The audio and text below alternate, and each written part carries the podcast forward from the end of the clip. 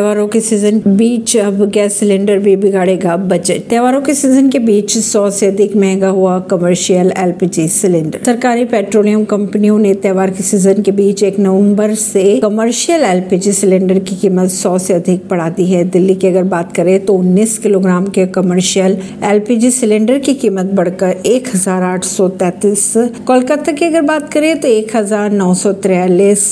मुंबई में एक दशमलव पचास और चेन्नई में सबसे ज़्यादा एक हज़ार नौ सौ निन्यानवे दशमलव पचास की गई। घरेलू एलपीजी सिलेंडर की कीमतों में कोई बदलाव नहीं किया गया। परवीन सिंह, नई दिल्ली से।